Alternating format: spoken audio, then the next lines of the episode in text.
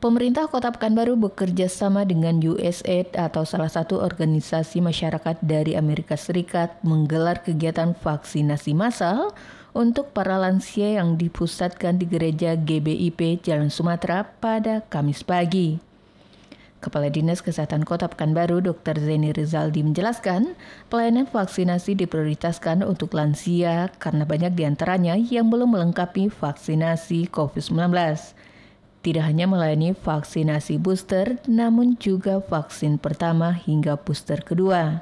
Lanjut ini sebelum dilaksanakannya kegiatan vaksinasi, para lansia diberikan penyuluhan terkait vaksinasi, sehingga mereka bisa menjadi paham arti pentingnya vaksinasi COVID-19 bagi kesehatan. Bekerjasama antara pemerintah kota Pekanbaru dengan USAID.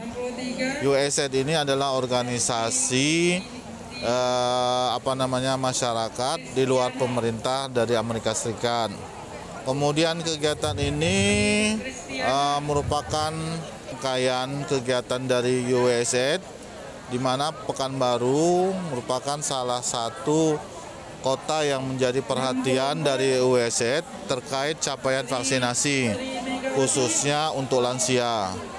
Karena lansia kita ini target kita belum tercapai baik itu vaksin kedua maupun booster maka kami sudah sepakat dengan USAID untuk melaksanakan event hari ini.